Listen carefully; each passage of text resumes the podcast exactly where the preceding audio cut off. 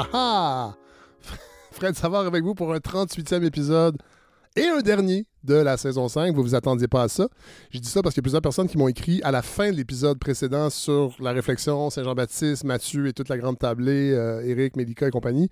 Et euh, il y a quelques personnes évidemment qui ont réagi et, euh, ben, qui m'ont écrit, qui m'ont dit Ah, puis euh, super bon épisode et euh, bon, été, on se retrouve à, la, à la saison 6. Mais non, il en reste un pour la fête du Canada. Je pense que vous allez voir, c'est pas tout à fait thématique fête du Canada. Euh, en fait, c'est que j'avais, réalisé une entrevue avec Pierre Madeleine, l'essayiste Pierre Madeleine, euh, sur son, un essai vraiment, vraiment, euh, vraiment original, en fait. Sur, vous allez voir, je le dis dans l'entrevue, là, il y a plein, je découvre plein d'auteurs et un sujet, l'écofascisme, que je connaissais à peu près pas. J'avais vu le mot passer une ou deux fois. Et l'entrevue, ça fait plusieurs semaines qu'elle est faite, puis je trouvais ça ordinaire de la reporter cet automne. Puis avec les feux de forêt qui font rage dans le nord du Québec et qui euh, s'annoncent aussi assez violents, je crois, dans l'ouest du Canada, avec ce qui se passe euh, au sud de la frontière, avec euh, l'extrême droite qui prend de plus en plus... qui prend de, plus en plus d'expansion. Alors, je trouvais que l'écofascisme était peut-être un clin d'œil intéressant, bien que vous allez voir aussi la réflexion et le phénomène est encore très marginal, mais il y a des assises intellectuelles et il ne peut que prendre de l'ampleur, à mon avis, euh, à mesure que la crise climatique va, elle aussi, se déployer. Alors voilà, c'est ce que je vous propose. Avec une surprise aussi, à la fin, euh, nouvelle collaboratrice, on fait un essai. Elle, le sait aussi, puis je n'étais même pas sûr de le diffuser. Ça devait être un pilote pour l'année prochaine. Ça m'a tenté beaucoup, beaucoup de la diffuser. Euh, je vous en dis pas plus.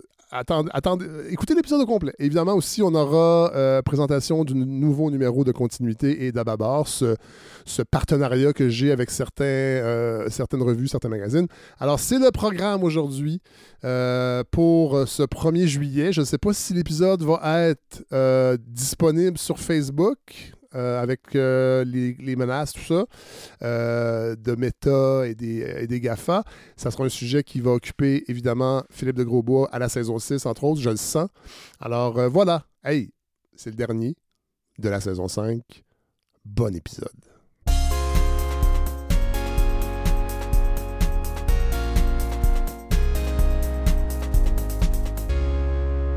Alors, euh, j'ai au bout du fil euh, Monsieur Pierre Madeleine, bonjour. Bonjour. Vous êtes essayiste, vous êtes traducteur, vous venez de publier un essai qui s'appelle La tentation écofasciste, écologie et extrême droite chez Éco-Société. C'est votre deuxième livre, je crois, qui est publié chez Éco-Société? Troisième. Troisième, parce que moi j'avais lu aussi Faut-il en finir avec la civilisation, qui est paru en 2021, si ma mémoire est bonne. En tout cas, moi c'était le deuxième. Donc vous en avez trois euh, publiés là-bas. Essai fascinant sur un. J'avoue, j'ai été un peu euh, désarçonné parce qu'il y a beaucoup d'idées là-dedans que j'avais jamais entendu parler. Point de départ de l'écriture de ce livre. Le déclic s'est fait comment? En fait, je pense que c'est un petit peu à la carrefour de plusieurs choses. Euh, D'une part, euh, bon, alors moi, ça fait maintenant près de 15 ans que je m'intéresse à l'histoire des idées écologistes, à l'écologie politique, donc il y avait un intérêt euh, de ce point de vue-là ancien. Euh, ça commençait à faire, faire pas mal d'années que je m'intéressais aussi de plus en plus à l'extrême droite, aux questions euh, liées au racisme, à l'immigration, etc. Et puis, il y a quelques années de ça, il y a eu euh, coup sur coup deux attentats, euh, un à Christchurch Ouais. euh, en Nouvelle-Zélande et un autre à El Paso au Texas, dont les terroristes ont revendiqué, on va dire, voilà, des idées qu'ils ont eux-mêmes qualifiées d'écofascistes. Et donc, en réalité, cette, ça m'a, ça m'a interpellé, ça m'a intéressé parce que ça, ça renvoyait finalement à deux champs de réflexion euh, et d'intérêt euh, que, que, j'avais depuis, depuis plusieurs années. Mais ces deux champs d'intérêt-là sont pas très présents, je trouve, dans l'univers médiatique des livres, pas seulement euh, les médias en général, mais et c'est drôle parce que ces attentats-là, évidemment, ça a eu une grande répercussion ici.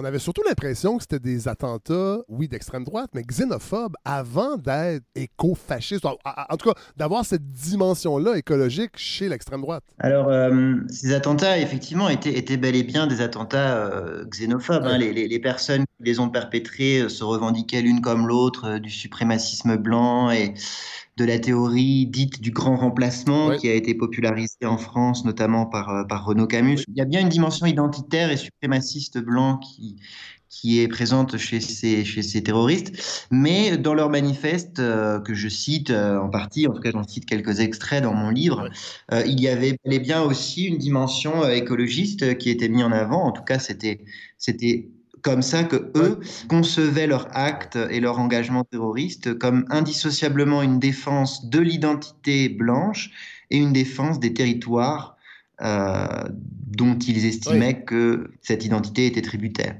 Euh, on peut peut-être justement définir d'abord, euh, il y a plusieurs penseurs qui, utilisent, en fait, qui définissent le fascisme pas nécessairement toujours de la même façon. comment on pourrait le définir aujourd'hui, là, en, 2023? Alors, est-ce que votre question porte sur comment on va définir le fascisme ou comment on va définir l'écofascisme? L'écofascisme, en fait. oui, c'est ça. Ouais. C'est pas tout à fait la même chose. Ça, c'est un point sur lequel j'insiste dans, dans l'introduction de mon livre. C'est-à-dire que il y a beaucoup de débats aujourd'hui en histoire, en sciences politiques, en philosophie politique pour savoir s'il est pertinent ou non de qualifier les forces politiques d'extrême droite contemporaine de fascistes. Ouais, ça. Alors, c'est des débats qui sont très intéressants. Je, j'en fais, je m'en fais un petit peu l'écho dans l'introduction de mon livre, mais je souligne assez vite que néanmoins, moi, le concept auquel je m'intéresse dans le livre, ce n'est pas le concept de fascisme à proprement parler, mais celui d'écofascisme. Or, ce concept d'écofascisme, il a acquis euh, au cours du temps, au cours de l'histoire des idées écologistes, une consistance propre qui fait qu'il n'est pas réductible. C'est pas juste le fascisme plus l'écologie. Et donc, euh, à partir de là, euh, j'essaie effectivement d'en donner une, définition. Avant d'en donner moi ma propre définition, en fait, ce que je, ce que je fais, euh, dans le premier chapitre du livre, parce que ça me semblait important, c'est que j'explore euh, les différents sens qui ont été donnés à ce terme dans l'histoire des idées.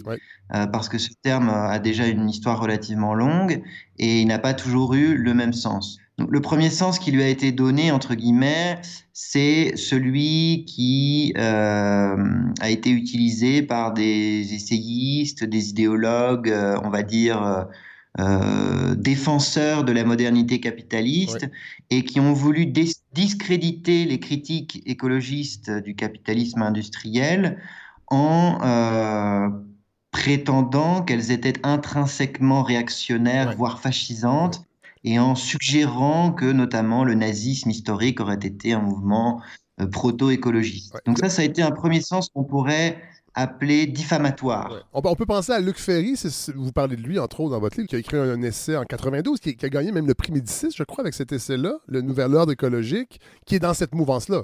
Alors Luc Ferry est vraiment effectivement dans le monde francophone et notamment en France, hein, où c'est quand même une personne qui a été ministre de l'Éducation, qui a pignon sur rue dans les médias. C'est la figure par excellence. Effectivement, il y en a d'autres moins connus, moins médiatisés, mais c'est la figure par excellence de cet usage-là du terme d'écofascisme, cet usage diffamatoire qui cherche à discréditer, encore une fois, voilà, toute, toute revendication écologiste un peu radicale, en l'associant soit au nazisme, soit il y a d'autres termes qui sont utilisés, les Khmer verts, les ayatollahs de l'écologie, suggérer que voilà, l'écologie politique est euh, voilà, du côté vraiment des forces les plus obscures, les plus autoritaires et les plus réactionnaires. Donc évidemment, euh, ce n'est pas moi le sens euh, dans lequel j'utilise ce terme, parce que moi-même, je suis un écologiste anticapitaliste. Je suis donc presque un écofasciste dans l'esprit de quelqu'un de.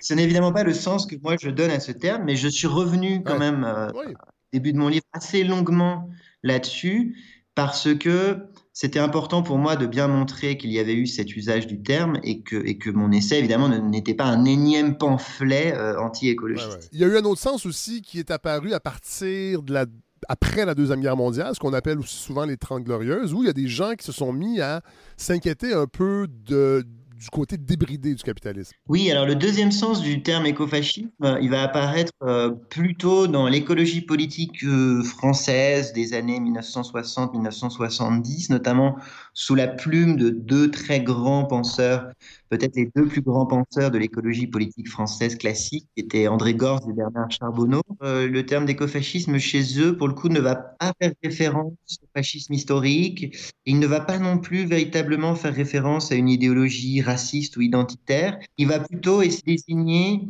euh, la forme que prend le capitalisme en crise euh, dès lors qu'il essaie d'intégrer les contraintes écologiques à euh, ces modes d'accumulation. C'est-à-dire qu'en fait, Pour eux, l'écofascisme, c'est la gestion de la crise écologique par le capitalisme qui revêt tendanciellement des formes de plus en plus autoritaires, de plus en plus coercitives, de plus en plus gestionnaires. Et d'ailleurs, les mouvements écologistes de cette époque vont s'inquiéter aussi que les élites économiques s'accaparent l'écologisme et l'incorporent dans le système économique. Est-ce que je me trompe? Non, non, pas du tout. C'est vraiment un des, grands, une des grandes inquiétudes euh, de la pensée écologiste des années 1970, notamment après la publication du rapport du Club de Rome euh, en 1973, où il y a, il y a effectivement l'inquiétude d'une une écologie qui perdrait, disons, sa puissance subversive et libertaire et qui deviendrait une simple expertocratie. Hein, c'est le, titre euh, d'un texte classique d'André Gorz, très beau texte qui s'appelle euh, L'écologie entre autolimitation et expertocratie.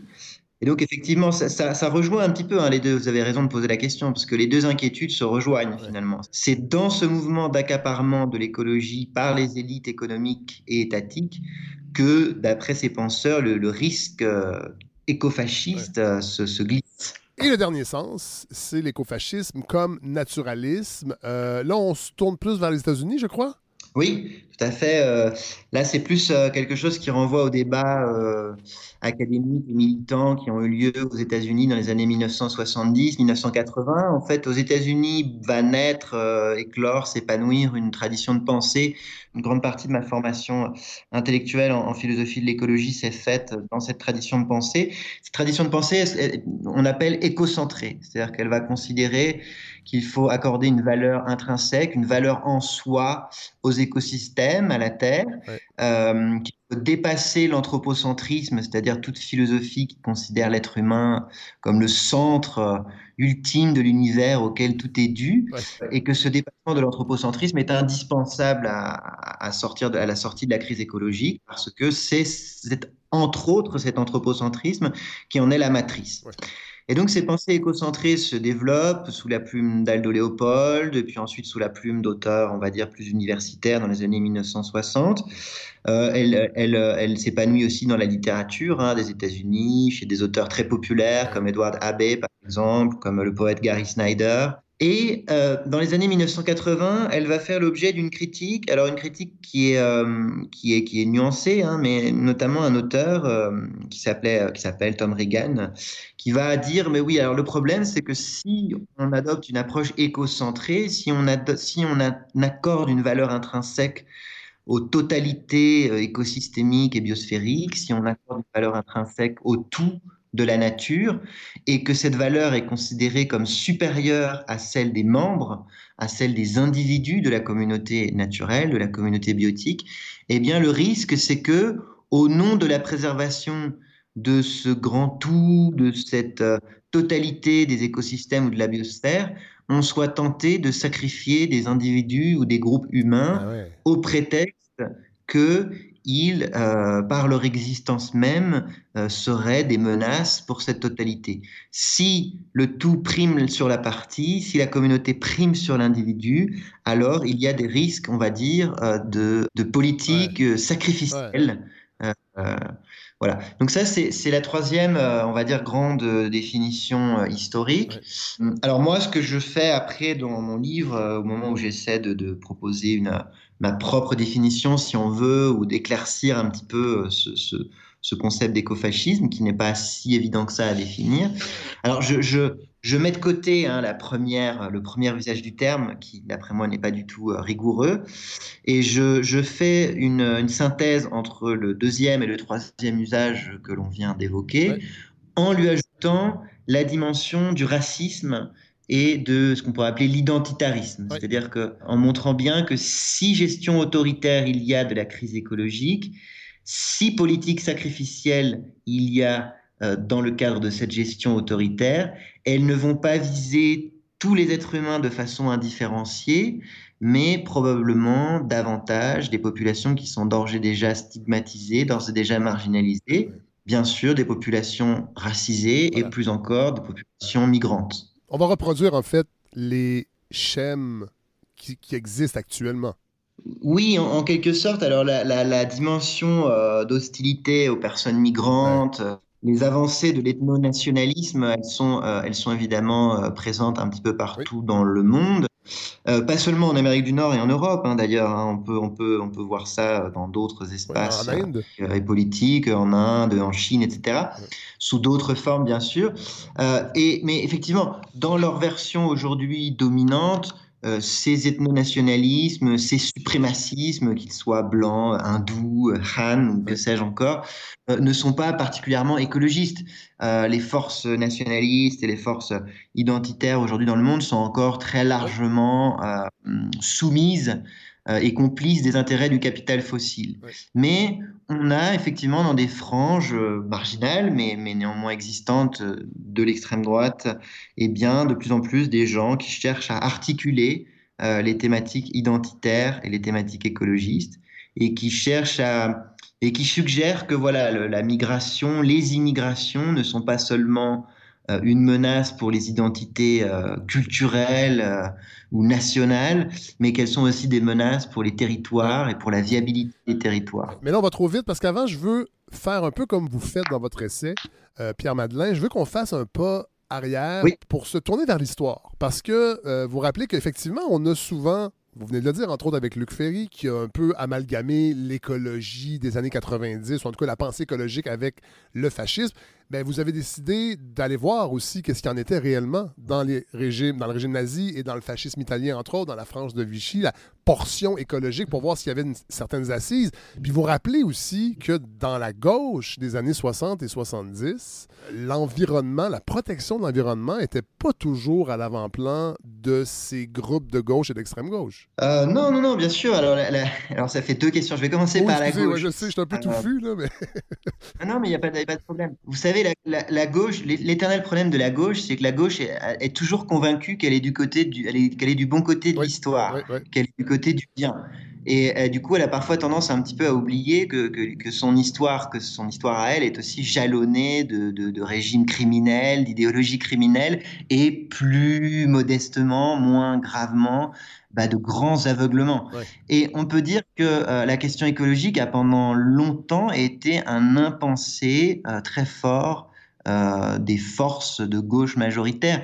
alors, ça ne veut pas dire qu'il n'y a pas eu dans l'histoire des gauches depuis le 19e siècle des inquiétudes écologistes. Le philosophe français Serge Audier, dans des, dans des livres très érudits, a montré hein, qu'il y avait une, toute une pensée proto-écologique qui s'était exprimée dans les gauches libertaires, notamment dès le XIXe siècle, mais elle a néanmoins été marginale. La tendance à associer la pensée écologiste à une pensée réactionnaire, voire dans le pire des cas fascisante, elle n'a pas été présente uniquement dans les milieux, on va dire, de la droite libérale, euh, mais elle a aussi été présente dans les milieux de l'extrême gauche euh, historique, traditionnelle, et d'ailleurs, euh, petite anecdote euh, pour, pour finir un petit peu en, provoquant, jamais, euh, jamais un thème que j'avais pu aborder dans mes livres n'avait suscité un tel intérêt médiatique que, que, celui de l'écofascisme.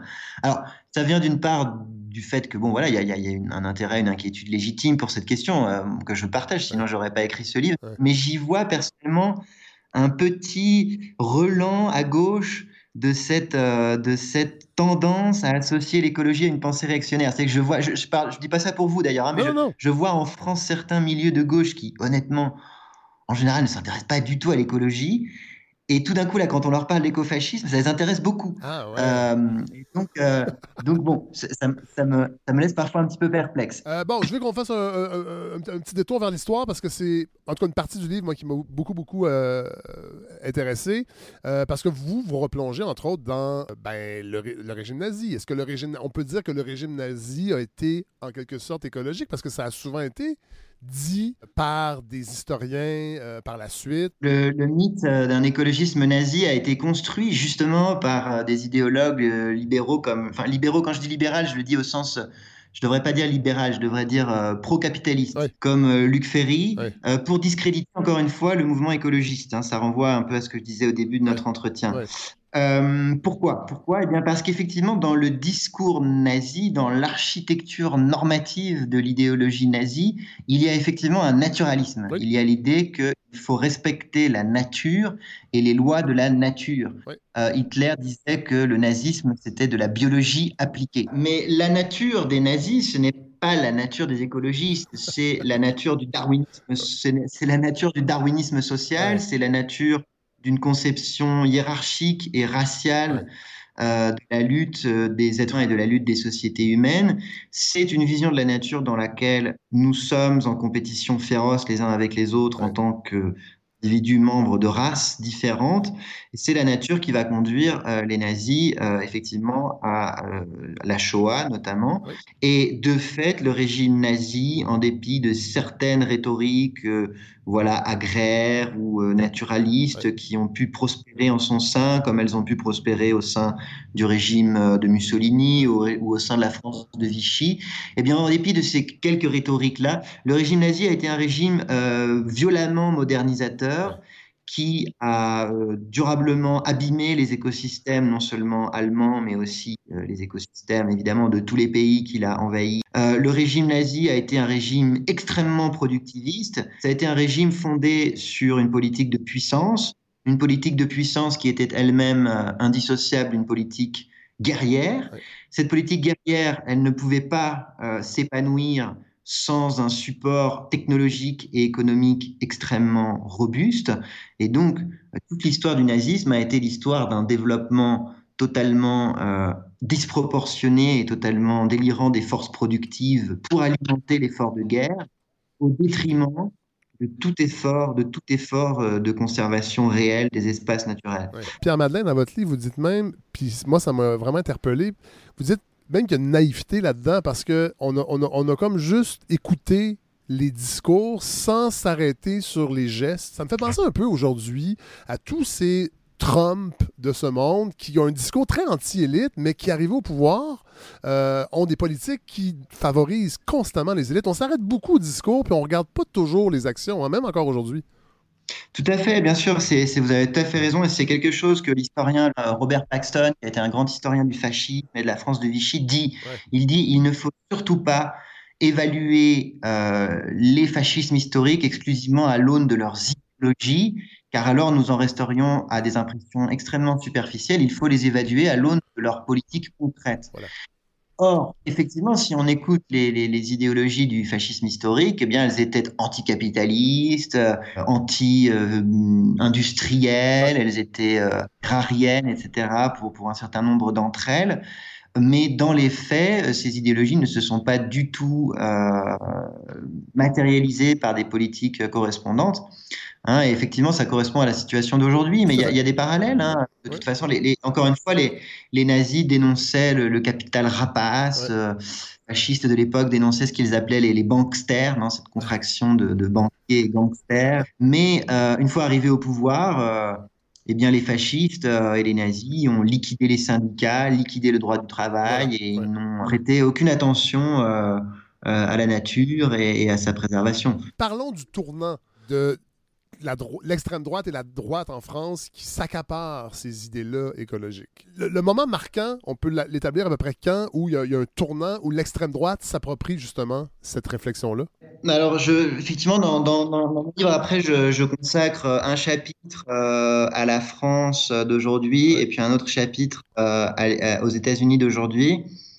Euh, le mouvement dans l'un et l'autre pays est assez différent, puisqu'en France, on va plutôt avoir une, écologisation progressive de certaines franges de l'extrême droite.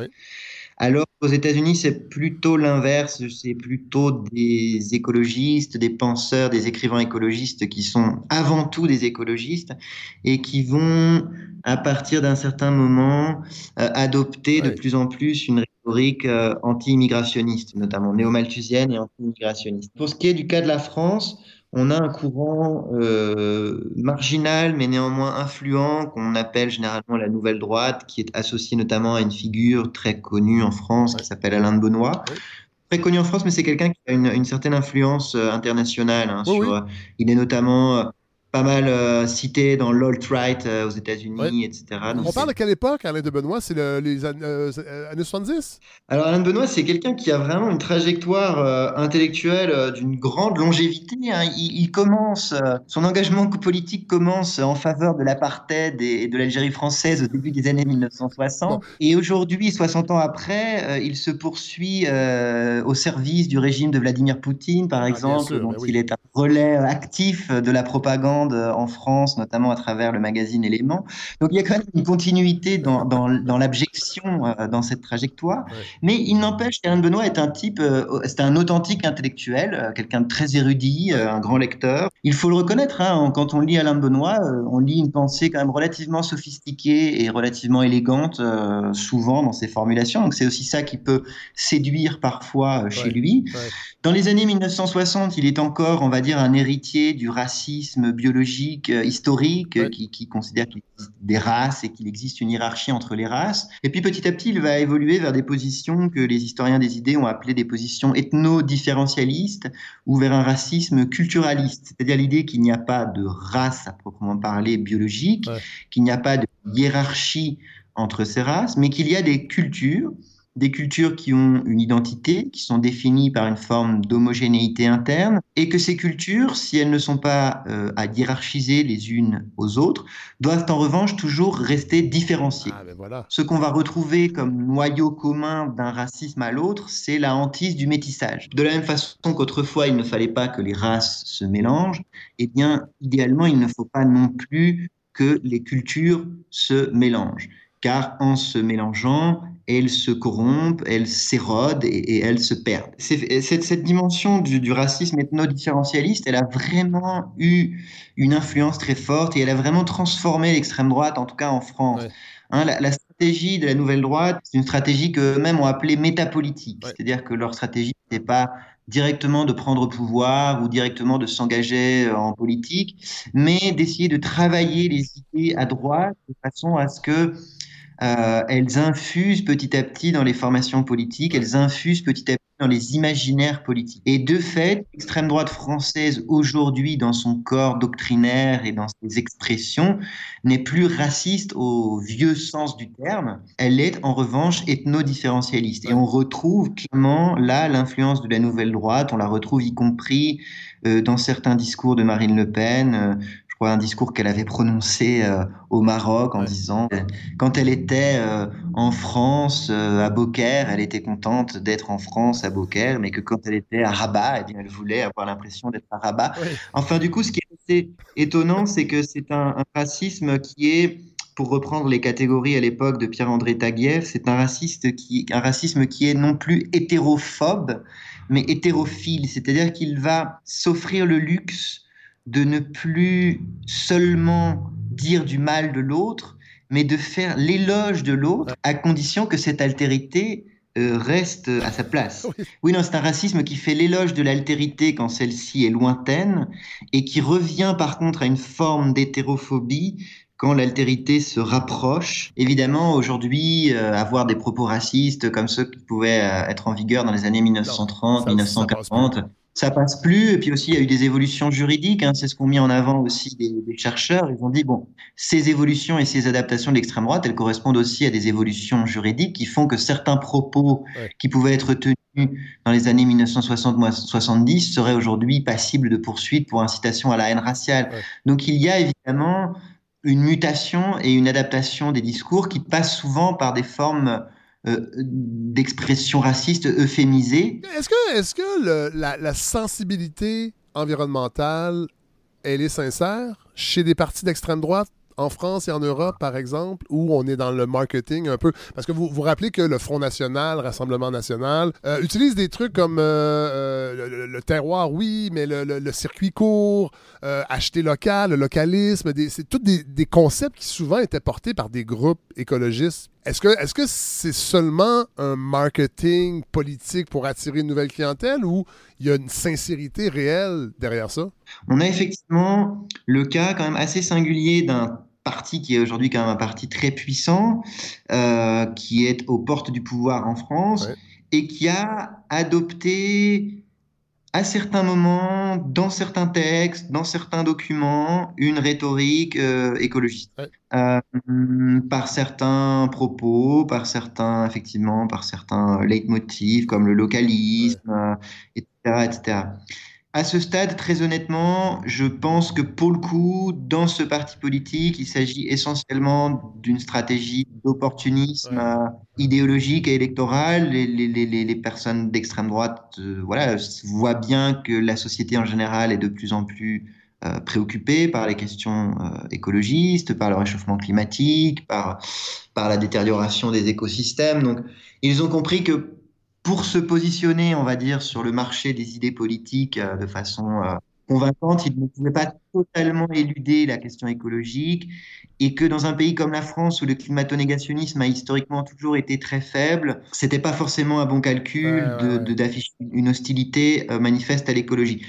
Donc oui, il y a un opportunisme et une forme de greenwashing nationaliste euh, dans, dans, dans, dans, cette, dans cette appropriation des thématiques écologistes, car en fait ce que montrent les études, c'est que globalement le, le, le RN, euh, lorsqu'il vote, notamment au Parlement européen, il vote quasiment toujours euh, contre l'écologie, ben contre les mesures écologiques. Et, même dans la rhétorique, hein, c'est toujours un peu. Il y a des, il y a des moments euh, où Hervé Juvin, qui a été une des figures euh, écologistes du parti, a dit qu'il fallait transformer la France en ZAD. ZAD, ça veut dire zone à défendre, hein, des, des, groupes d'écologistes qui se sont ah battus contre des projets d'aéroports comme à Notre-Dame-des-Landes ou contre des projets de route, etc.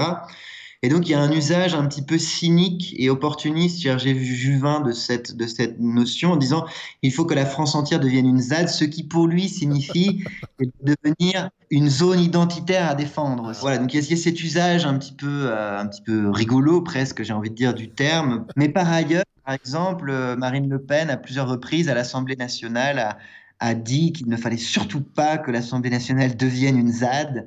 Et là, par contre, euh, la ZAD n'était plus du tout un référent sémantique euh, positif, ça devenait la ah menace de l'ultra-gauche. Euh. On a parlé au début de l'entretien, Pierre Madeleine, de Renaud Camus. Parlons-en un peu ici, parce que c'en est un aussi qui a effectué une certaine conversion vers l'écologie. Tout à fait, oui, oui, c'est intéressant. Renaud Camus, alors je, vais le présenter parce que tout le monde ne sait pas forcément qui est Renaud Camus. Donc c'est un, écrivain français euh, qui est vraiment passé à l'extrême droite, euh, je pense à la fin des années 90, début des années 2000, je ne saurais pas dater précisément, mais peu importe. Et il est, on va dire, à l'origine de ce terme qui est aujourd'hui, on va dire, euh, omniprésent dans toutes les ultra-droites au niveau mondial, qui est le terme de grand remplacement. Oui. Alors, l'idée de grand remplacement en tant que telle, elle n'est pas nouvelle. Hein. Franchement, c'est une idée assez ancienne. Même déjà à la fin du 19e siècle, on trouve des, des textes d'idéologues nationalistes qui, agitent l'angoisse et la crainte d'une submersion migratoire. Euh, mais euh, cette idée va reprendre du poil de la bête, euh, notamment en France, depuis maintenant une dizaine, une quinzaine d'années. elle est maintenant débattue dans les médias, etc., comme s'il s'agissait d'une notion comme les autres. Alors c'est assez intéressant chez Renaud Camus, en fait, on voit que euh, l'antisémitisme et euh, l'islamophobie notamment se mêlent euh, totalement l'une à l'autre parce que pour Renaud Camus, il y a un grand remplacement qui est utilisé qui est mis en place par ce qu'il appelle les élites remplacistes, qu'il appelle les élites davocratiques. Alors Davos, c'est le, lieu du forum. C'est un clin d'œil antisémite évident quand on sait que traditionnellement, les juifs sont associés au, pouvoir financier ah mondialisé. Ben voilà, ces élites mondiales davocratiques euh, voilà, euh, orchestrent euh, le, grand remplacement des populations autochtones blanches par des populations arabes et noires. Ce qui est intéressant chez Renaud Camus, c'est que ce grand remplacement eh bien, est aussi un écocide. il y a des passages que je cite dans mon livre voilà, où il, revient plus précisément là-dessus parce que pour lui, voilà, les, les, les, les, populations migrantes, par leur leur gourmandise en ressources, euh, par les modes de vie qu'elles adoptent une fois euh, arrivées dans leur territoire d'accueil, par leur tendance euh, à se reproduire excessivement, d'après lui. Comme des lapins comme des lapins, voilà, c'est tout à fait ça, eh bien, ce, ce voilà, mm, porte atteinte et menace la capacité de charge euh, des écosystèmes nationaux. Là, on va faire un bond aux États-Unis parce que là aussi se développe un écofascisme qui n'est pas, qui est pas le même qu'en France. La généalogie que je trace dans, dans ce chapitre sur les États-Unis, qui est une généalogie assez longue du, 19e siècle jusqu'à nos jours. En gros, on passe effectivement d'un colonialisme vert où les populations autochtones sont accusées de soit de faire un, de faire un mésusage de leur territoire et de leurs ressources, soit parce qu'elles ne les mettent pas suffisamment en valeur, soit au contraire parce qu'elles en font euh, un usage excessif et destructeur. Pierre, j'ouvre une parenthèse. Oui. L'an dernier, le gouvernement euh, du Québec a fait une promotion sur les médias sociaux pour saluer l'expertise québécoise dans le temps des sucres, parce que c'est une ressource incroyable, le sucre d'érable, le sirop d'érable. Puis j'ai juste fait une petite mention pour dire qu'on aurait quand même pu souligner le savoir-faire autochtone des Premières Nations, parce que c'est eux qui nous ont quand même montré les colons à faire le sirop d'érable. Si vous saviez le nombre de messages que j'ai reçus, et c'est dans cet esprit-là, que ben, les Autochtones ne savaient pas comment bien faire le, sucre d'érable parce qu'eux, ils massacraient les érables alors que les colons leur ont montré à bien entailler, bien faire un petit trou pour ne pas. C'est fou comment se dit. Puis quand j'ai lu votre livre, ça m'est revenu en tête, ce, chapitre-là l'an dernier, mais j'ai reçu vraiment des, dizaines et des dizaines de messages pour rappeler que les Autochtones au Québec sont pas capables de bien récolter le sucre. c'est grâce à la civilisation européenne. C'est encore présent, ces idées-là, quand même. Ah oui, c'est intéressant ce que vous me dites. C'est vrai que j'aurais pas pensé que ce soit euh, à ce point-là. C'est assez terrible parce qu'aujourd'hui, j'ai l'impression qu'il y a, euh, il y a effectivement soit, soit, soit on continue, soit on persiste dans une forme de mépris historique. Euh, coloniale pour les populations autochtones, soit totalement à l'inverse, on les idéalise et, on perd de vue voilà, toutes les choses qui, peuvent, qui pouvaient y avoir aussi de, problématiques dans ces sociétés. Oui, c'est absolument aberrant. Surtout que pour le coup, s'il y a quand même quelque chose qui, qui est relativement euh, bien établi par la recherche anthropologique, c'est que les, les, populations euh, indigènes, autochtones dans le monde avaient quand même globalement une, une très bonne connaissance de leur de leur territoire. Et ils l'ont, ils l'ont transformé. Ils l'ont transformé de façon profonde. Donc, euh, aux États-Unis, va se développer cette idée aussi, puis ça, je trouve ça intéressant, j'avais jamais fait le lien entre le wilderness et le whiteness. Cette, idée des grands espaces à préserver. Il y a des penseurs, il y a des, il y a des, il y a des, il y a des, des, philosophes, en fait, américains, euh, des théoriciens qui, ont, qui rappellent que ces deux idées-là de, la, la, nature sauvage et de la, la blanchitude, ça va ensemble. C'est deux concepts qui sont totalement euh, côte à côte. Il y a effectivement eu des, des, associations historiques euh, entre la défense de la, la, nature sauvage et la défense de la whiteness, de la blanchité, notamment bah, chez les écologistes, euh, chez quelques écologistes eugénistes des années 1930 que, que j'évoque dans mon livre.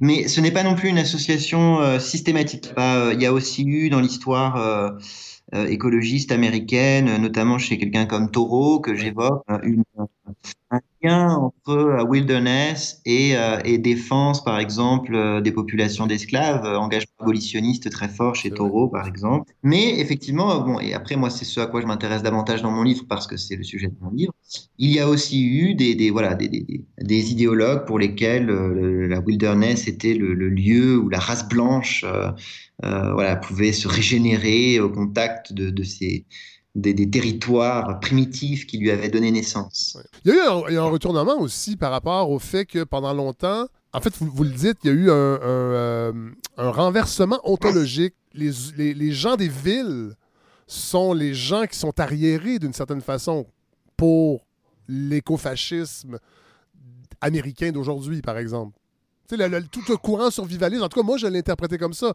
Ce courant de retourner à la nature, s'éloigner du gouvernement étatique qui a ses tentacules partout, euh, la dégénérescence des villes parce qu'il y a une arrivée de migrants massifs, il y a de la pauvreté, la drogue.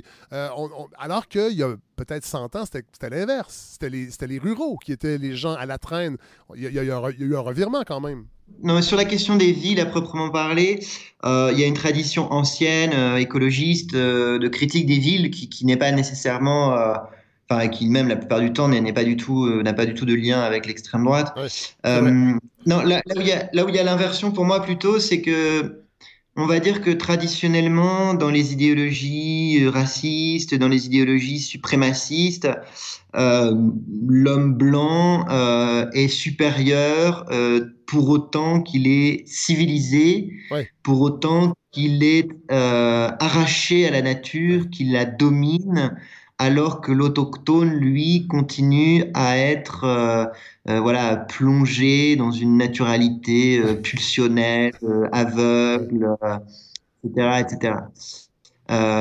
et qui est intéressant dans les idéologies écofascistes, euh, c'est qu'il y a une tendance à inverser un petit peu cette répartition. C'est-à-dire que dans ces idéologies, les, les, les, les dominants, euh, les autochtones blancs, euh, vont s'arroger un droit à dominer les étrangers, pour autant qu'ils se considèrent comme des êtres ancrés dans la nature. Ah il y a une auto-naturalisation frange dominante et au contraire, les franges racisées, migrantes, etc., qui arrivent sur les territoires d'accueil vont être stigmatisées comme des êtres qui, euh, par leur existence, par leur mode de vie, par leur migration, euh, agissent euh, contrairement à la nature, en quelque sorte. Pour, pour caricaturer, pour schématiser, dans le schéma, on va dire, classique de la domination raciale, la personne qui est au sommet de la hiérarchie est au-dessus de la nature et la personne qui est en bas de la hiérarchie est naturalisée, dominée en tant qu'elle est naturalisée. Et dans les idéologies écofascistes, c'est un petit peu le contraire. La, la, la figure du migrant est considérée comme une figure d'antinature alors que, que les personnes blanches aujourd'hui ont plutôt tendance à considérer, enfin dans ces idéologies écofascistes, hein, que, que ce sont elles qui sont euh, naturelles euh, et saines en raison de cette nature, et que ce sont au contraire les populations euh, dominées, racisées, migrantes qui sont contre nature. Bon, je termine avec ça parce que je, veux que les gens lisent le livre aussi. Je veux pas qu'on en dise trop. vous posez d'excellentes questions dans la dernière partie de votre livre parce qu'évidemment, on s'entend que l'écofascisme actuellement sur le continent nord-américain, c'est pas une force politique qui est tangible. Euh, sauf qu'on peut présupposer que avec les changements climatiques et la crise climatique qui est devant nous, il y a, un danger que ces idées-là percolent vers les partis politiques et que ça, ça ait des impacts néfastes. Oui, mon livre, c'est vraiment un livre, euh, on va dire, de, de, de, de, cartographie intellectuelle et un petit peu de prospective politique. Donc, mon idée n'était pas d'écrire un livre euh, pour, pour, euh, pour pour lancer une sonnette d'alarme en disant attention, les ça, ça aurait été assez malhonnête parce que c'est effectivement que ça reste quelque chose d'assez d'assez marginal, mais ça me semblait néanmoins très intéressant de, de me pencher sur le phénomène et de et puis de voilà de d'essayer de, de, comprendre un petit peu ce qu'il les, les, questions qu'il pose à l'écologie politique, on va dire. Mais pour répondre plus précisément à votre question. Euh, alors évidemment, je pense que à mesure que les crises écologiques, migratoires, etc., vont se multiplier, il y a des chances que ces idéologies euh, gagnent du terrain. Pour le moment, elles sont marginales, mais rien ne nous permet de dire avec certitude que dans 10 ans, dans 15 ans, elles n'auront pas gagné du terrain et que des forces politiques plus importantes que celles qui les défendent aujourd'hui, ben peut-être euh, en, en, défendront euh, les idées. Maintenant, moi, le principal obstacle que je vois euh, à l'avènement de régimes politiques qu'on pourrait qualifier d'écofascistes, en ce sens qu'ils défendraient vraiment une idéologie écologiste au sens fort du terme, c'est que les idéologies nationalistes sont mues par un désir de puissance. C'était vrai euh, historiquement, on en a parlé dans le cas des fascismes historiques, mais on le voit aussi aujourd'hui. Euh, bon, l'exemple, l'exemple paradigmatique et, tragique, c'est la Russie de Poutine. Hein. La Russie de Poutine, c'est un pays mu par, par une pulsion de puissance, euh, totalement indifférent euh, aux enjeux écologiques, et, parce que parce que ce n'est pas compatible. On ne peut pas vouloir d'un côté la puissance et de l'autre côté la préservation de l'écologie. Même si une force politique euh, mettant en avant euh, de façon relativement sophistiquée des thématiques écologistes parvenait au pouvoir, si une fois parvenue au pouvoir, elle, elle était toujours mue par euh, un désir d'affirmation de puissance nationale, comme c'est le cas de quasiment toutes les forces politiques d'extrême droite, je doute hein, sincèrement qu'elle euh, tenir ses promesses euh, en matière d'écologie. Cela dit, vous rappelez une chose qui est vraiment extrêmement pertinente, c'est que vous dites souvent à gauche, on a tendance à penser que l'extrême droite pousse ses idées par la force, par la ruse, par l'émotion, par la manipulation, par l'argent. Et vous rappelez que c'est pas vrai. Il y a des gens extrêmement. Euh, il y a des gens érudits, il y a des gens qui. Il y a, des, il y a des, penseurs de haut niveau parmi, parmi l'extrême droite.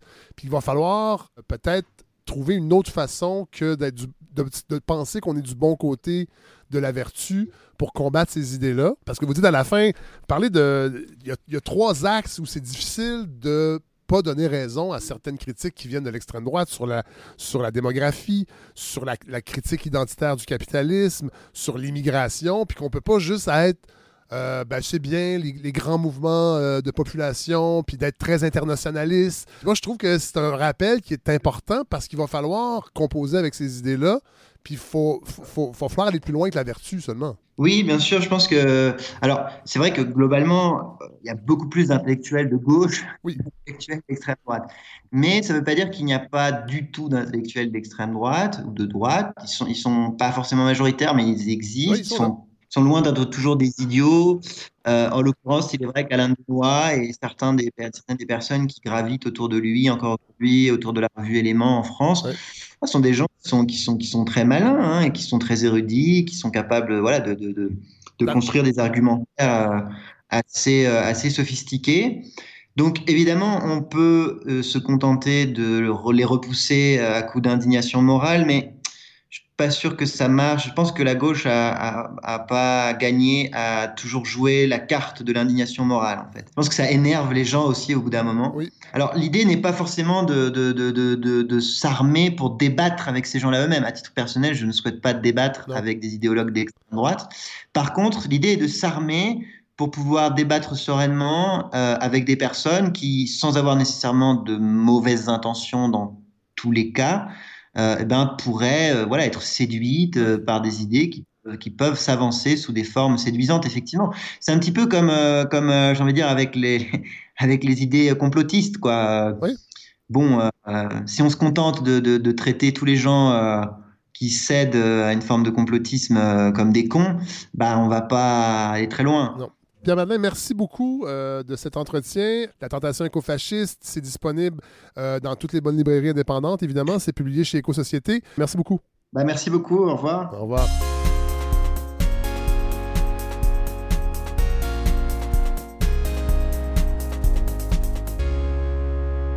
Alors, euh, c'est le temps de vous présenter le nouveau numéro de continuité, le numéro 177. Caroline Fortin, bonjour. Oui, bonjour. Vous êtes euh, directrice générale et rédactrice en chef de continuité. On le rappelle, magazine qui se consacre au patrimoine. Oui. D'ailleurs, le dossier du numéro 177, ça s'appelle Du grain au pain. Oui, en fait, euh, nous, notre mission, c'est la mise en valeur du patrimoine sous toutes ses formes.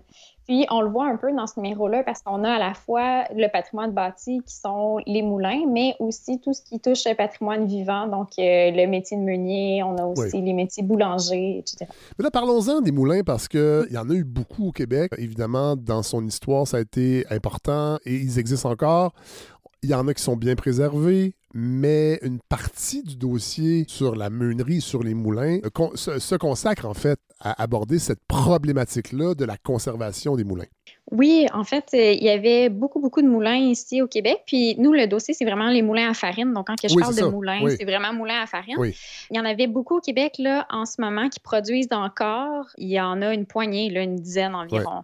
En fait, c'est ça que j'aime de ces magazines, c'est qu'on sort un peu des lieux communs et on se rend compte que c'est pas si simple que ça. Au-delà de la volonté politique, ce sont des technologies qui demandent beaucoup d'expertise de différents métiers. Euh, parlez-nous un peu de cet aspect-là parce qu'on le retrouve, il est bien illustré dans la, dernière parution de continuité. Oui, euh, En fait, c'est un métier qui était en train de, se perdre, euh, le métier de meunier tranquillement, mais euh, grâce au Conseil du patrimoine vivant du Québec, ils ont développé une nouvelle formation pour la meunerie artisanale dans le but qu'il y ait une jeune relève qui fasse suite là, aux meuniers ben qui prennent leur retraite, c'est ça.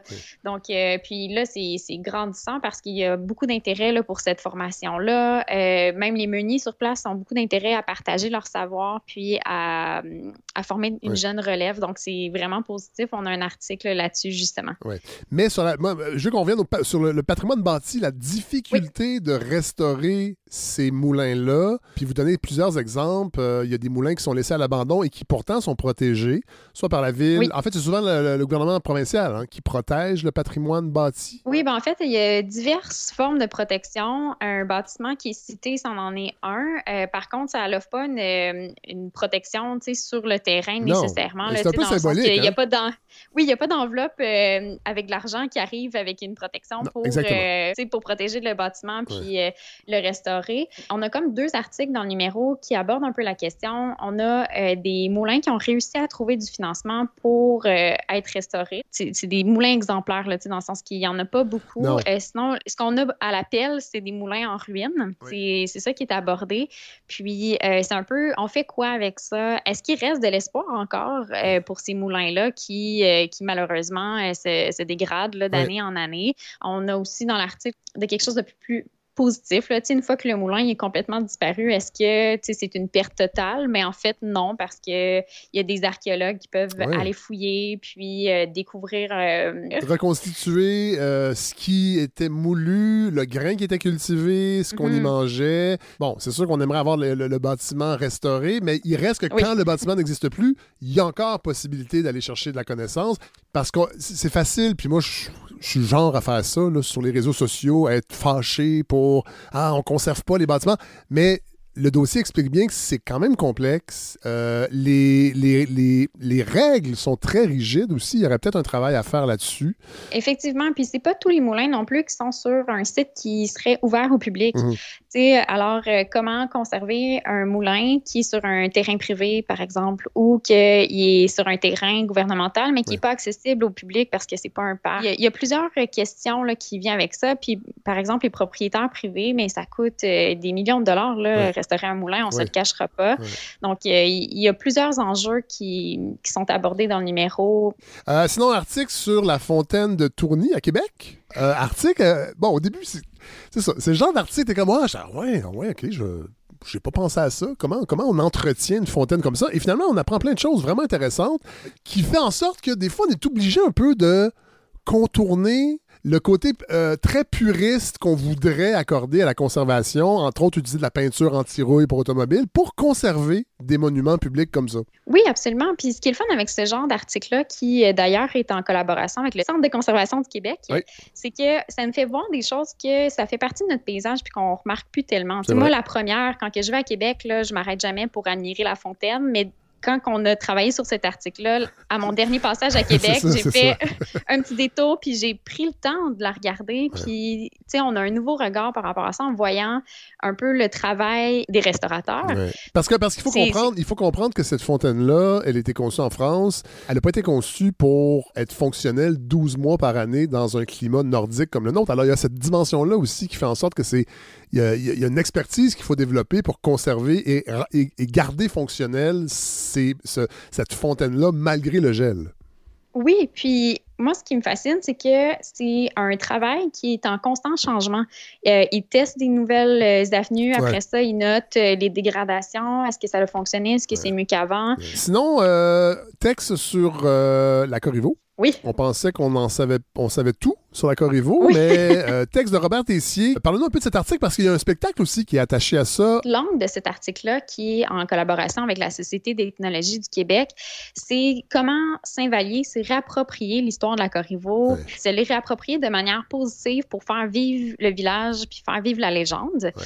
Euh, ils ont même été jusqu'à oser nommer leur bibliothèque municipale euh, Marie-Joseph Corriveau. Oui, le spectacle, c'est la Corriveau, la soif des corbeaux. C'est un spectacle qui a été créé par le théâtre de l'œil ouvert, qui est une compagnie de théâtre vraiment intéressante, qui avait fait aussi un spectacle sur l'univers de Clémence Desrochers il y a, euh, il y a quelques temps.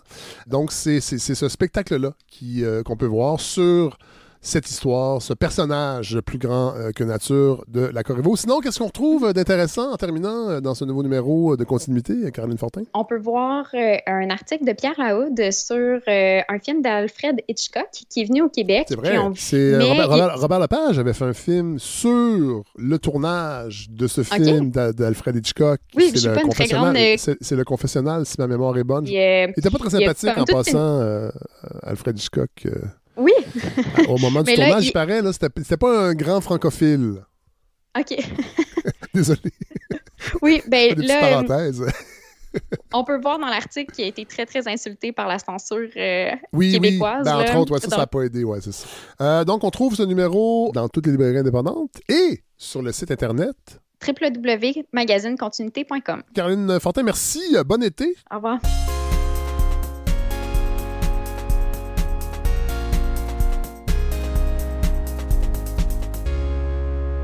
Alors, c'est, oui, le dernier épisode de la saison 5, mais rien, rien ne nous empêche d'essayer des affaires, comme on dit dans le milieu. Corinne Laperrière, bonjour. Bonjour. Parlez-nous de vous un peu. Euh, Parce qu'il y a des millions de Québécois ne vous connaissent pas. Ouais, euh, non. Non, euh, effectivement. De, je, humoriste, euh, autrice, euh, activiste aussi. Anarchiste? Anarchiste. Féministe? Oui. c'est vraiment ça que vous mettez de l'avant dans votre travail d'humoriste? Oui, exactement. presque je engagé. Me, je, me suis, je me suis dit, ah, ça, ça pourrait être intéressant pour la balado. rajeunir le public. Oui. Et un peu plus de radicalité. Oui. Ben, oh tu, te, trouves pas assez radical de même, mais non, je suis d'accord avec toi. Là. Il te faut un petit peu, euh, un petit oomph de plus. Euh, ben, je suis très contente que tu m'offres une euh, tribune sur ta balado. c'est tellement rare de nos jours, un humoriste dans un podcast, quand même. J'avoue que j'étais quand même intimidée en écoutant la balado. Ah hein? Vous parlez de livres que vous avez lus, de recherches approfondies. Puis moi, je viens du milieu de l'humour, fait que je suis vraiment pas habituée d'entendre ça. Il y a des humoristes qui vont chercher une pinte de lait puis qui écrivent un spectacle complet là-dessus. C'est vrai dans, mon milieu, on me considère comme une humoriste intellectuelle. Euh, parmi vous, je pense qu'on va sûrement juste me considérer comme une humoriste. Euh, mais moi aussi, là, je lis des livres. Mais, mais avouez que ça, ça, ça prend pas grand-chose. Ça prend pas grand-chose. Non. Ben, ça prend de pas parler de pain de lait. Puis là, soudainement, on dit pain de lait de soya, puis là, soudainement, on ah, est oh, radical. puis, tu sais, moi aussi, je lis des livres, là, mais en deux crises d'éco-anxiété. Euh, tu sais, je suis peut-être pas capable de réciter du Sartre, mais je suis en train d'apprendre à désanaliser l'eau sur YouTube. Wow! C'est fun, ça marche bien, une petite casserole, un petit peu Pour de. Vrai? Ouais, ouais. Puis vous prenez votre eau salée où? Eh, écoute, on va l'apprendre où c'est qu'elle va être à ce moment-là. quand on traversera le pont quand on sera rendu à l'inondation. Pour les gens qui me connaissent pas à la maison, ben enchanté, c'est beau chez vous. Euh, ben, fait que humoriste, autrice sur les réseaux sociaux, les gens me connaissent sous l'identifiant Anarcoco. Oui. Hein? Puis je suis connue pour mon amour, euh, mon humour un peu baveux. Fait que je pense qu'on va bien s'entendre oui, là-dessus, Vous avez fait un beau lapsus. Oui. Votre amour baveux. Mon amour baveux. Ben. C'est intéressant. Pourquoi pas? Freud revient. Freud revient, c'est ça. Euh, puisqu'on enregistre le podcast entre la Saint-Jean et le 1er juillet, je viens justement parler de ma vision de jeune féministe anarchiste sur les deux fêtes de petits drapeaux en plastique cheap fabriqués en Chine. Ça tombe bien parce qu'on en a parlé au dernier épisode avec Mathieu Bellil. Oui, oui. Que vous n'avez sûrement pas écouté encore. Mais c'est pas grave. Ça, c'est, ça, bravo. On, on, on, est dans le moment. peut-être que vous l'avez écouté finalement, puis tout ça est une mise en scène. Tout ça est une mise en scène.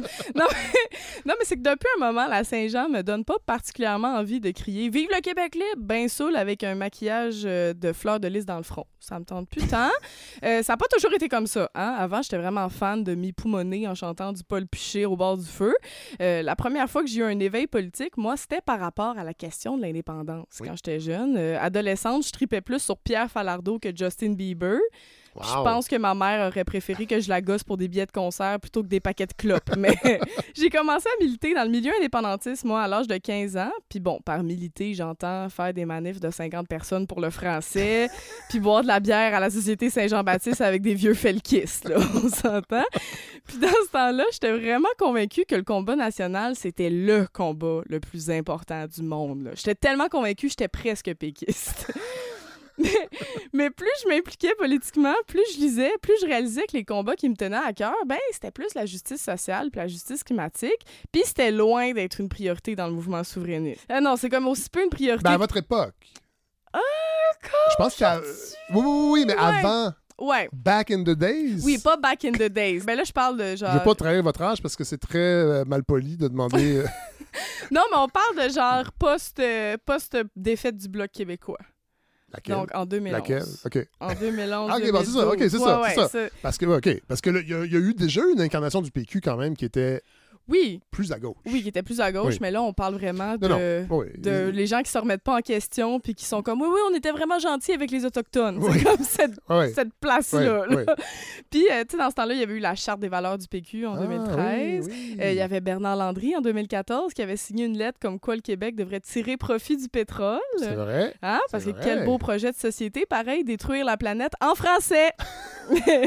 Mais ma coupure avec le milieu indépendantiste s'est officialisée quand, dans un discours, dans un événement, parce qu'ils aiment ça, les discours, les souverainistes. Oui. Là, il y en a tout le temps, des Oui. discours, puis c'est moi qui le faisais. Puis je disais que je souhaitais que la foule soit plus diversifiée, avec des personnes de, de toutes les origines, avec des femmes voilées. Puis il y a quelqu'un qui a crié dans la foule « Non, ça, on n'en veut pas Ça, c'est- c'était où, ça? ». C'était... euh, Mettons, euh, région administrative. euh, c'était au parc Émilie Gamelin, euh, Ah, then, dans un événement où il y avait, c'est ça, 50 personnes puis des vieux Heureusement, aujourd'hui, le parc Émilie Gamelin s'est gentrifié, alors ces gens. Oui, sont ailleurs. beaucoup plus que fréquentable quand même. non, mais quand j'ai entendu ça, j'ai fait comme OK, ciao, bye, Ben j'ai pas envie de me tenir avec des racistes. Aller voir ma famille une fois par année à Québec, c'est assez. Puis, depuis, mon sentiment national, il varie autant que la qualité de l'air à Montréal cet été. Il y a une partie de moi qui trouve que le combat souverainiste est niaiseux, une autre qui le trouve encore inspirant. L'indépendance, c'est putain un rêve pour moi, mais c'est pas un cauchemar. Comme dans cette période des mille et une crises, je pense à la fois que le nationalisme est un cancer, mais qui est aussi un remède. Ah je suis vraiment ambivalente. Déjà, je trouve que le concept de sentiment national, c'est devenu une drôle de bibite à l'ère Oui. des réseaux sociaux. Tu sais, j'ai pas l'impression que le sentiment d'appartenance à la nation vient autant nous chercher qu'avant Internet. Tu sais, avant, euh, les Québécois nationalistes, on se rejoignait sur la culture, l'histoire, la langue commune. Puis aujourd'hui, à cause de l'ultra chambre d'écho des réseaux sociaux, ben, je me sens beaucoup plus proche d'une milléniale végétarienne anticapitaliste des États-Unis Ouais. que d'un Québécois conspirationniste qui chante du Éric Lapointe dans son F-150. Mais Là, avec les réseaux sociaux, maintenant, on dirait que c'est vraiment plus comme ça qu'on fait notre Ouais, connexion, ouais, puis avec des valeurs qui sont parfois plus radicales. Oui. que je pas toujours facile contre, radical mais, mais c'est facile, sociaux. ouais, exact, Ouais. d'être radical. Ouais.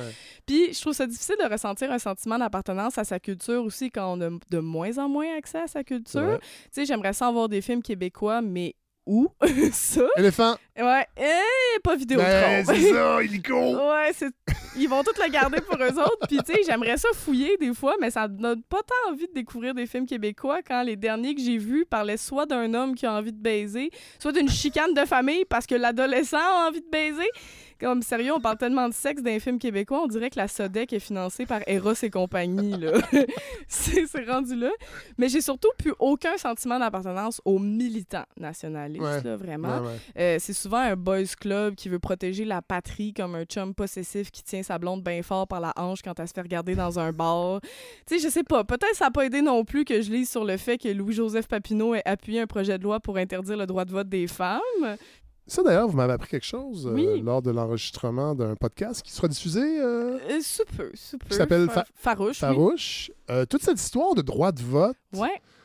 je peux-tu faire une parenthèse? Ben oui, vas-y, vas-y. Rappelez-nous un peu, Ben en fait, oui, les. les parce qu'on pense toujours en 1940, Ouais. mais la première, en, en fait, la, la première, Les, les femmes avaient le droit de vote avec l'acte constitutionnel britannique, dans le fond, de Voilà. 1791. On avait le droit de vote. les Anglais sont pas si pires. le ça, ça, sont pas si pires. Puis il a été retiré, en fait, Ouais. euh, par euh, Louis-Hippolyte Oui. Lafontaine. Puis Papineau a- appuyait, dans le fond, ce genre de projet de loi. Puis ça a été porté par les patriotes, puisque les femmes votaient contre le Parti patriote. Ah oui. Bon. Mais il y avait aussi des femmes... Ça qui- un peu. Ouais, c'est ça. Puis il y avait des femmes qui militaient euh, dans, dans, le Parti patriote, puis qui mili- militaient aussi pour. ben, il y avait le journal La Minerve, Oui. qui était le journal de- des patriotes. Puis il y avait justement des Canadiennes françaises qui disaient qu'on devrait considérer l'égalité des sexes comme étant le, le- le pilier de la Ah nation ouais, canadienne-française. ouais, Et ça a été quand même écarté, ça. Fait que ces militantes féministes-là existaient. Ils ont quand même été Ah un peu Ah, tassés. intéressant. intéressant. Justement, Ju- Louis-Joseph Papineau, la, la phrase qu'il avait dit pour appuyer le, le projet de loi de Robert Nelson, en fait, il avait dit que c'était. Il trouvait ça juste de détruire le droit de vote des femmes au nom de l'intérêt public, la décence et la modestie du sexe. Ça sonne pas bien quand même aujourd'hui ben- encore. Pas toutes, mais il y a des affaires. non, Mais- effectivement. Euh, Ça a mal vieilli. Oui, puis euh, les Britanniques ont justement gardé euh, le droit de vote, mais c'était pas pour le droit des femmes, c'était parce qu'on Oui. votait contre le Parti patriote. Ça Voilà, les arrangeait un petit peu. Mais euh, C'est bon, des, des ratours. Ouais. Puis- mais il y a pas encore aujourd'hui, il y a pas beaucoup de figures féministes inspirantes, je trouve, dans le milieu Ouais. euh, nationaliste. En même temps, c'est un peu normal que plusieurs femmes ont peut-être pas envie de se tenir avec le chef du bloc québécois. Hein? Insérer Oui. ici une gorgée de café sonore en levant des yeux au ciel avec une attitude de j'en dirais pas plus, mais en tout cas. Puis, je considère plus pantoute que je peux me battre main dans la main avec les nationalistes. C'est surtout ça, je considère plus que c'est mes compatriotes, Ouais. justement.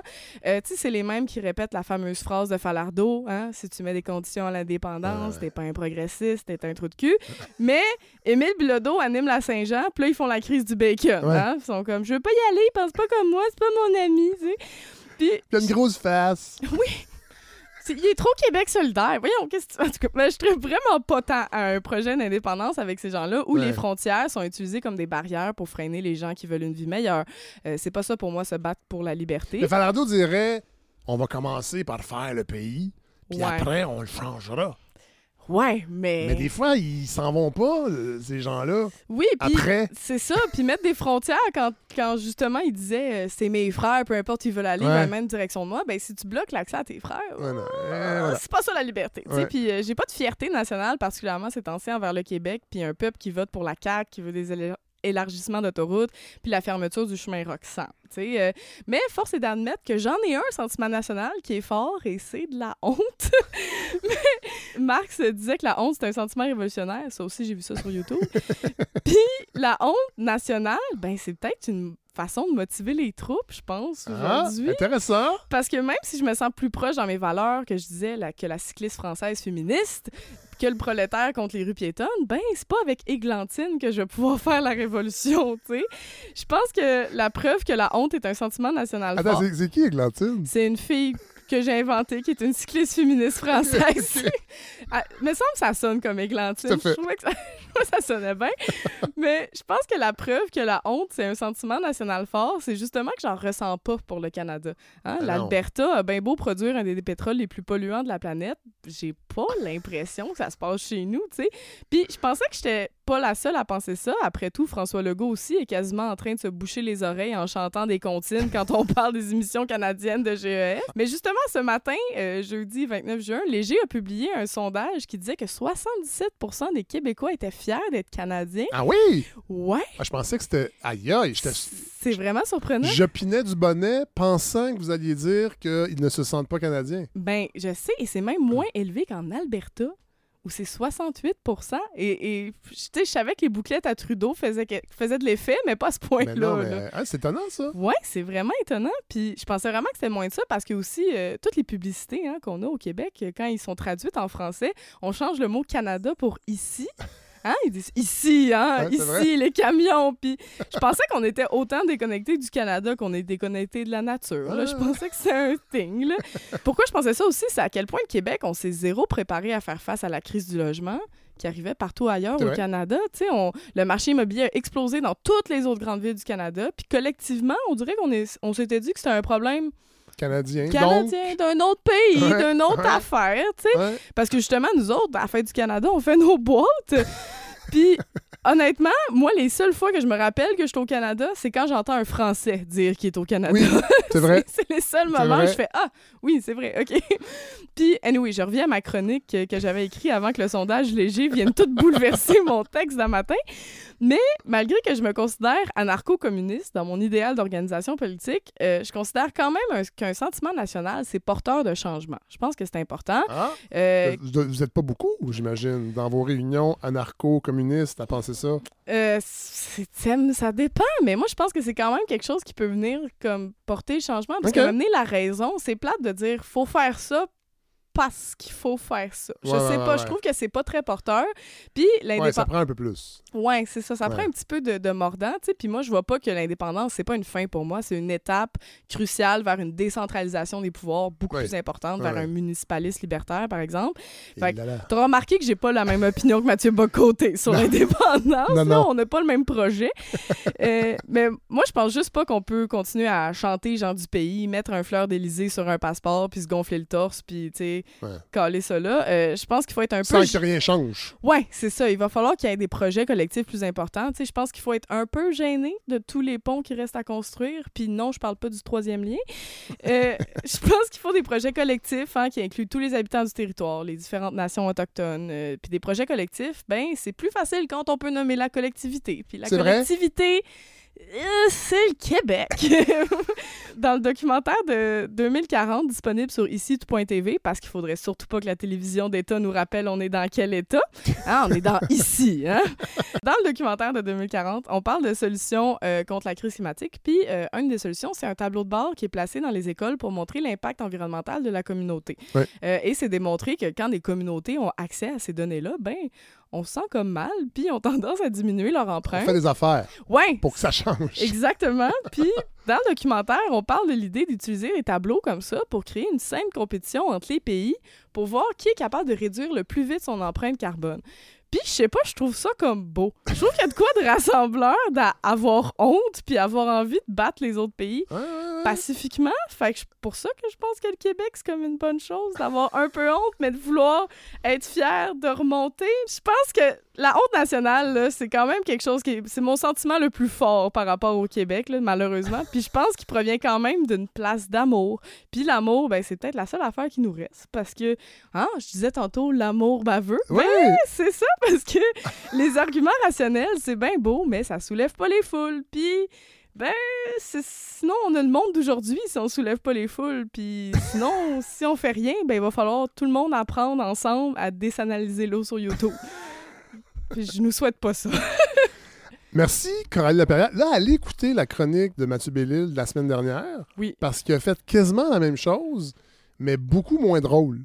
Bravo. La glace est brisée. Et C'est c'était une, une glace canadienne. Chez nous. De chez nous, ici.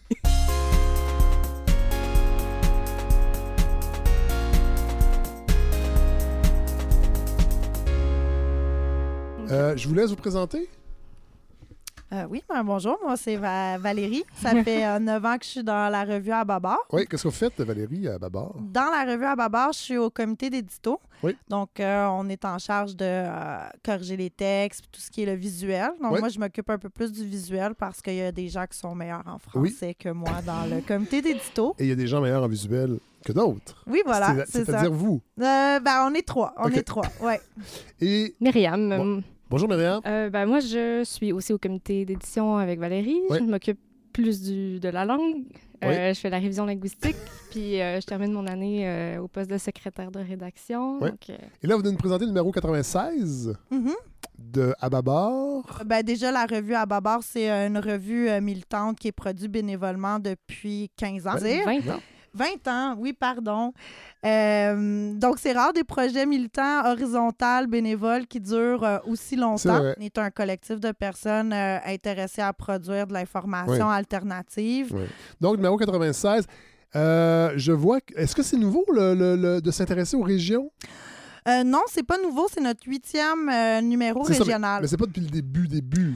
Non, en fait, c'est ça vient d'une réflexion d'essayer de briser un peu le montréalocentrisme de la Ouais, revue. ouais. Ça se veut une revue qui s'adresse à l'ensemble du Québec, mais c'est vrai que les militants militantes de la revue sont beaucoup basés à Montréal, Ouais, donc on finit par toucher des sujets qui parlent peut-être plus à la région de. Montréal. Donc, il ne faut pas oublier que Montréal, c'est une région. Oui. Euh, donc, on a commencé ça, puis on est déjà rendu à huit régions. On a fait Hall, Gaspésie, Saguenay-Lac-Saint-Jean, Laurentide, Abitibi, Québec, Côte-Nord, puis euh, cet été, euh, Bas-Saint-Laurent. Qu'est-ce qui se passe au Bas-Saint-Laurent pour s'y intéresser dans une revue comme à Babar? Euh, Il y a le Mouton Noir qui est là-bas, que je connais, moi, le journal militant aussi, très à gauche. Tout à fait. On a créé le numéro en collaboration Ouais. avec le Mouton Noir et la table régionale des organismes communautaires du Bas-Saint-Laurent. Euh, pour nous, c'est essentiel d'avoir une collaboration pour monter les dossiers. Donc, on est vraiment dans le par et pour. C'est un, c'est entièrement écrit par les gens de la région, pour les gens de la région. Puis, pour le Bas-Saint-Laurent, en fait, on est beaucoup axé sur les enjeux sociopolitiques euh, dans les autres régions, mais là, on voulait plus s'axer sur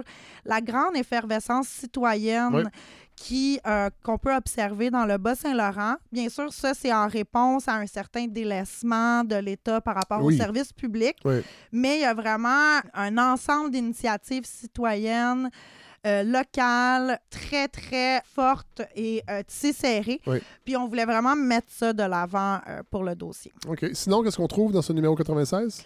Ben, vu qu'on voulait axer sur l'effervescence citoyenne, c'est sûr que l'ensemble du dossier est traversé par ces idées-là. Mais on a quand même deux articles là, qui sont vraiment spécifiques là-dessus, sur euh, l'exemple du village de Saint-Valérien comme un espace vraiment où est-ce que le politique et, et- et le social, finalement, ne sont plus en opposition, mais fonctionnent Ouais. beaucoup ensemble.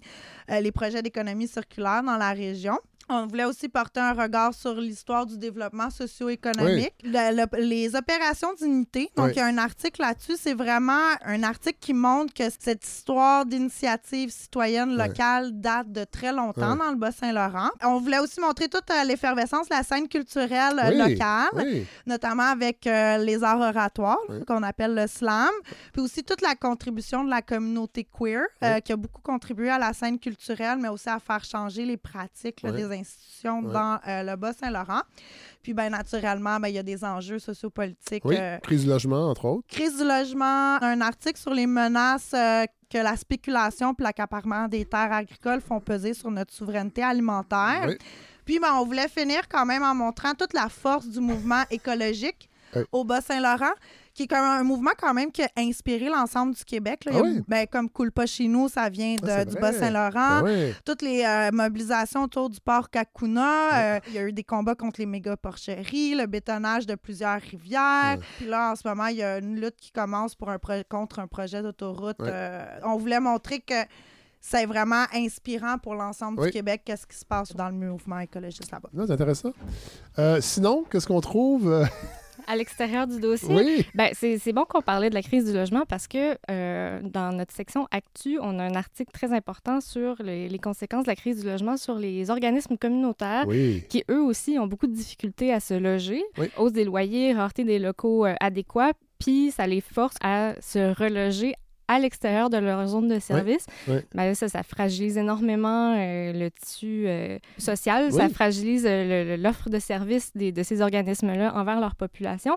Mais là, sur un autre sujet, dans notre section actualité, on a un long reportage de Philippe de Grosbois reportage, Ouais. euh, ben, format reportage, parce que c'est un texte de quatre euh, pages, un, un long texte sur les questions d'archivage, leur importance autant d'un point de vue sociologique, parce qu'il nous, il nous propose euh, une analyse sociologique du truc, que d'un point de vue militant, comment c'est difficile d'avoir accès à Oui. la culture cinématographique puis euh, audiovisuelle, parce qu'il y a toujours de plus en plus de barrières à l'accès, autant sur Internet que euh, sur les chaînes de télévision plus traditionnelles. Il milite pour que ce soit une, y ait une prise de conscience indi- individuelle, de ne pas attendre que des organisations gouvernementales ou même euh, privées s'occupent de l'archivage, mais que chaque citoyen, dans le fond, pourrait en faire une part. Vraiment un dossier, un texte intéressant. Il y a un mini-dossier sur le transport collectif aussi. Un mini-dossier qui se penche sur le financement du transport collectif, les enjeux vraiment plus politiques et sociaux liés à la prestation de services de transport. On s'intéresse à ce qui s'est passé avec le REM, la saga du REM, euh, comment euh,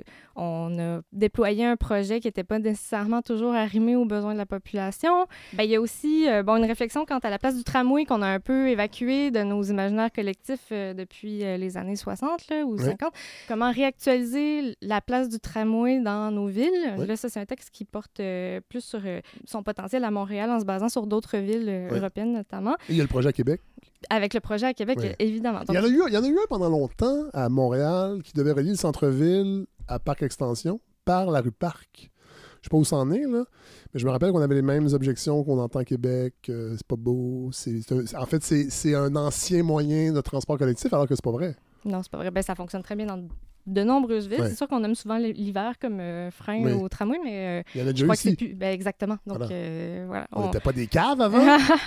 je pense que c'est un, un dossier qui fait vraiment appel à. ben, qui nous invite à user de plus de créativité dans notre rapport Oui. à, au- à la mobilité. Hum? Puis euh, qui nous invite aussi à rester critique là, devant les projets. Ça a l'air. euh, tu sais, ça a toujours l'air d'être des- des- très intimidant avec l'ingénierie poussée, des projets financés à plusieurs millions de dollars. Mais euh, on a aussi une voix, puis on a aussi. Évidemment, on a des besoins. C'est ce qu'on disait quand on a réfléchi ce mini-dossier-là en, en grand collectif. On se disait la mobilité, c'est un enjeu foncièrement politique parce que euh, si on ne peut pas se déplacer, on n'a pas accès aux, aux soins. on- les, gens sont mobiles de manière différenciée aussi Oui. selon leur statut socio-économique. Donc, c'est vraiment important de réfléchir à ces questions-là. Sinon, il y a toujours la section, moi, que j'aime beaucoup, c'est la, la recension.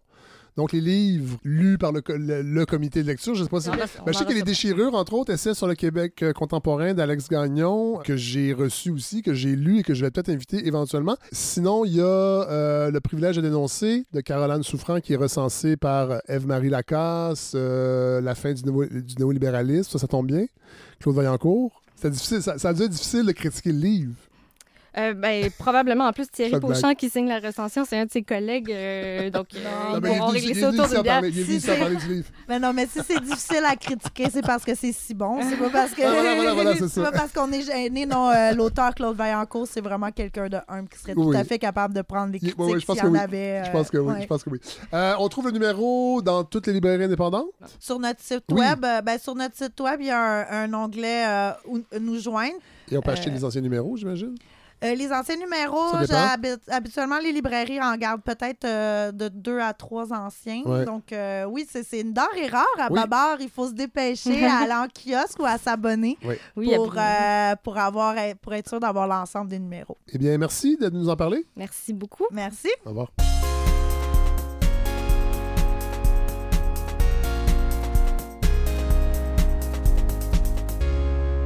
Alors voilà ce qui conclut ce 38e épisode et la saison 5 de la balado. Merci bien sûr à Pierre Madeleine. Il était au Mexique.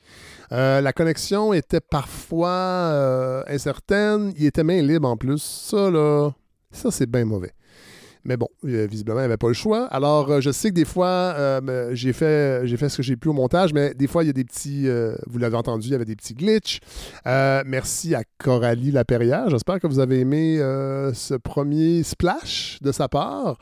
moi, j'ai découvert sur Twitter, je suis allé voir son en fait des numéros en préparation d'un premier One Woman Show qu'elle veut faire éventuellement. Je, je sais qu'elle anime aussi des soirées d'humour à Tétroville. Euh, vraiment, euh, j'aime bien ce qu'elle fait. Euh, puis, en plus, je trouvais que, et c'est vraiment un hasard, mais sa chronique était comme le miroir. C'était comme l'alter ego de Mathieu Bellil, dans le fond. Mais drôle. je fais, je fais Mathieu. Mais c'est fou, parce que c'était quasiment, les, pratiquement, j'exagère, mais les, un même manque de réflexion avec une finale dans l'amour aussi. Alors, on s'en sortira pas. L'amour, l'amour, l'amour. Alors, euh, merci. Merci évidemment à tous ceux qui ont participé, les collaborateurs et collaboratrices à la balado cette année. God, Hélène Faradji, ben Mathieu évidemment, Philippe de Grosbois, Maxime Laprise, Éric Bédard, Melika Abdelmoumen, Amadou Sadjobari, qu'on a réussi quelquefois malgré euh, une charge de travail gigantesque pour euh, l'ONU en Afrique. On l'a eu trois fois, je crois, cette saison. J'espère que ce sera plus l'année prochaine. Euh, merci aussi à Barbara Thériault, que vous n'avez pas encore, je crois, entendu. Vous allez l'entendre cet été, parce qu'il y aura quelques épisodes. Michel Labrec aussi, merci, qui est venu faire son tour quelques fois. On a essayé des choses, on verra. Pour l'instant, bon, il y a beaucoup de gens autour de la balado et l'avenir est encore pas incertain, mais je peux pas, peux pas euh, euh, ouvrir les vannes pour ajouter plein, plein, plein de chroniques et de chroniqueurs. Ça, dépendra de vous. On verra. D'ailleurs, parlant de vous, merci à la communauté de la balado qui rend tout ça possible, évidemment financièrement, mais je dirais surtout de par, le fait que vous êtes là, que vous écoutez la balado, que vous la suivez, que vous m'écrivez, que vous m'en parlez dans la rue. Puis des fois, vous me dites Ah, j'ose pas, je n'osais pas, ça fait deux fois que je te croise. Puis N'hésitez jamais à venir me parler euh, parce que c'est ça, la, communauté aussi. Euh, elle existe pour vrai, c'est pas juste du blabla. Puis ça me dérange jamais, jamais, jamais, jamais. Même si des fois j'ai l'air bête. Ça m'est arrivé aujourd'hui. Je suis allé euh, avec Miville faire du plein air dans les cantons de l'Est et il y a quelqu'un qui. Je voyais bien qu'il voulait me parler, mais puis il me disait Je suis la balado de ça. Puis il était un peu. Je vais pas te déranger. puis là, je revenais de marcher, puis il faisait chaud. Puis je des fois, j'ai l'air bête, mais je suis toujours sympathique. voilà, c'est ça, le, c'est ça le message. Alors, euh, merci. Merci, belle communauté. Merci aussi à ceux qui me donnent un coup de main, des fois, pour des petites affaires. Tout au long de la saison, c'est arrivé, l'Internet, entre autres, mais ça, c'est, euh, Simon Pierre qui continue de le faire. On a une, une belle relation de débat. Et parfois, on trouve des solutions, mais c'était un auditeur. Euh, alors, euh, puis il y a plein de gens qui, me donnent un coup de main des fois ou qui me proposent euh, un coup de main. Puis ça me touche toujours beaucoup parce que c'est ça, c'est ça, c'est ça, la, ça la communauté. Alors, voilà, merci. je tiens à le dire parce que vous les entendez jamais, ces gens-là, mais ils sont vraiment, vraiment, vraiment importants pour cette balado. alors, bon été. On va se retrouver en septembre, officiellement, pour la saison 6. Je dis officiellement parce que d'ici là, il y aura certainement des épisodes surprises. Je vais beaucoup trop m'ennuyer de vous pour que le canal de la balado reste silencieux tout un été. Puis de toute façon, il y aura les épisodes de Barbara, il y aura les épisodes que Michel a enregistrés aussi lors de ses voyages. On en a entendu un, mais il est allé au Brésil, il est allé en Argentine. Je pense que c'est intéressant qu'on les entende. Ils étaient disponibles pour les donateurs, mais là, euh, j'aimerais que tout le monde puisse les entendre. Euh, d'ailleurs, je vous suggère de vous abonner à l'infolettre euh, sur lefredsavant.com pour être au courant de tout ça.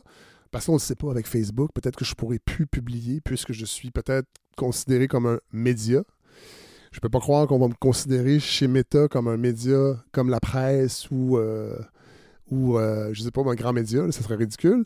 Mais bon.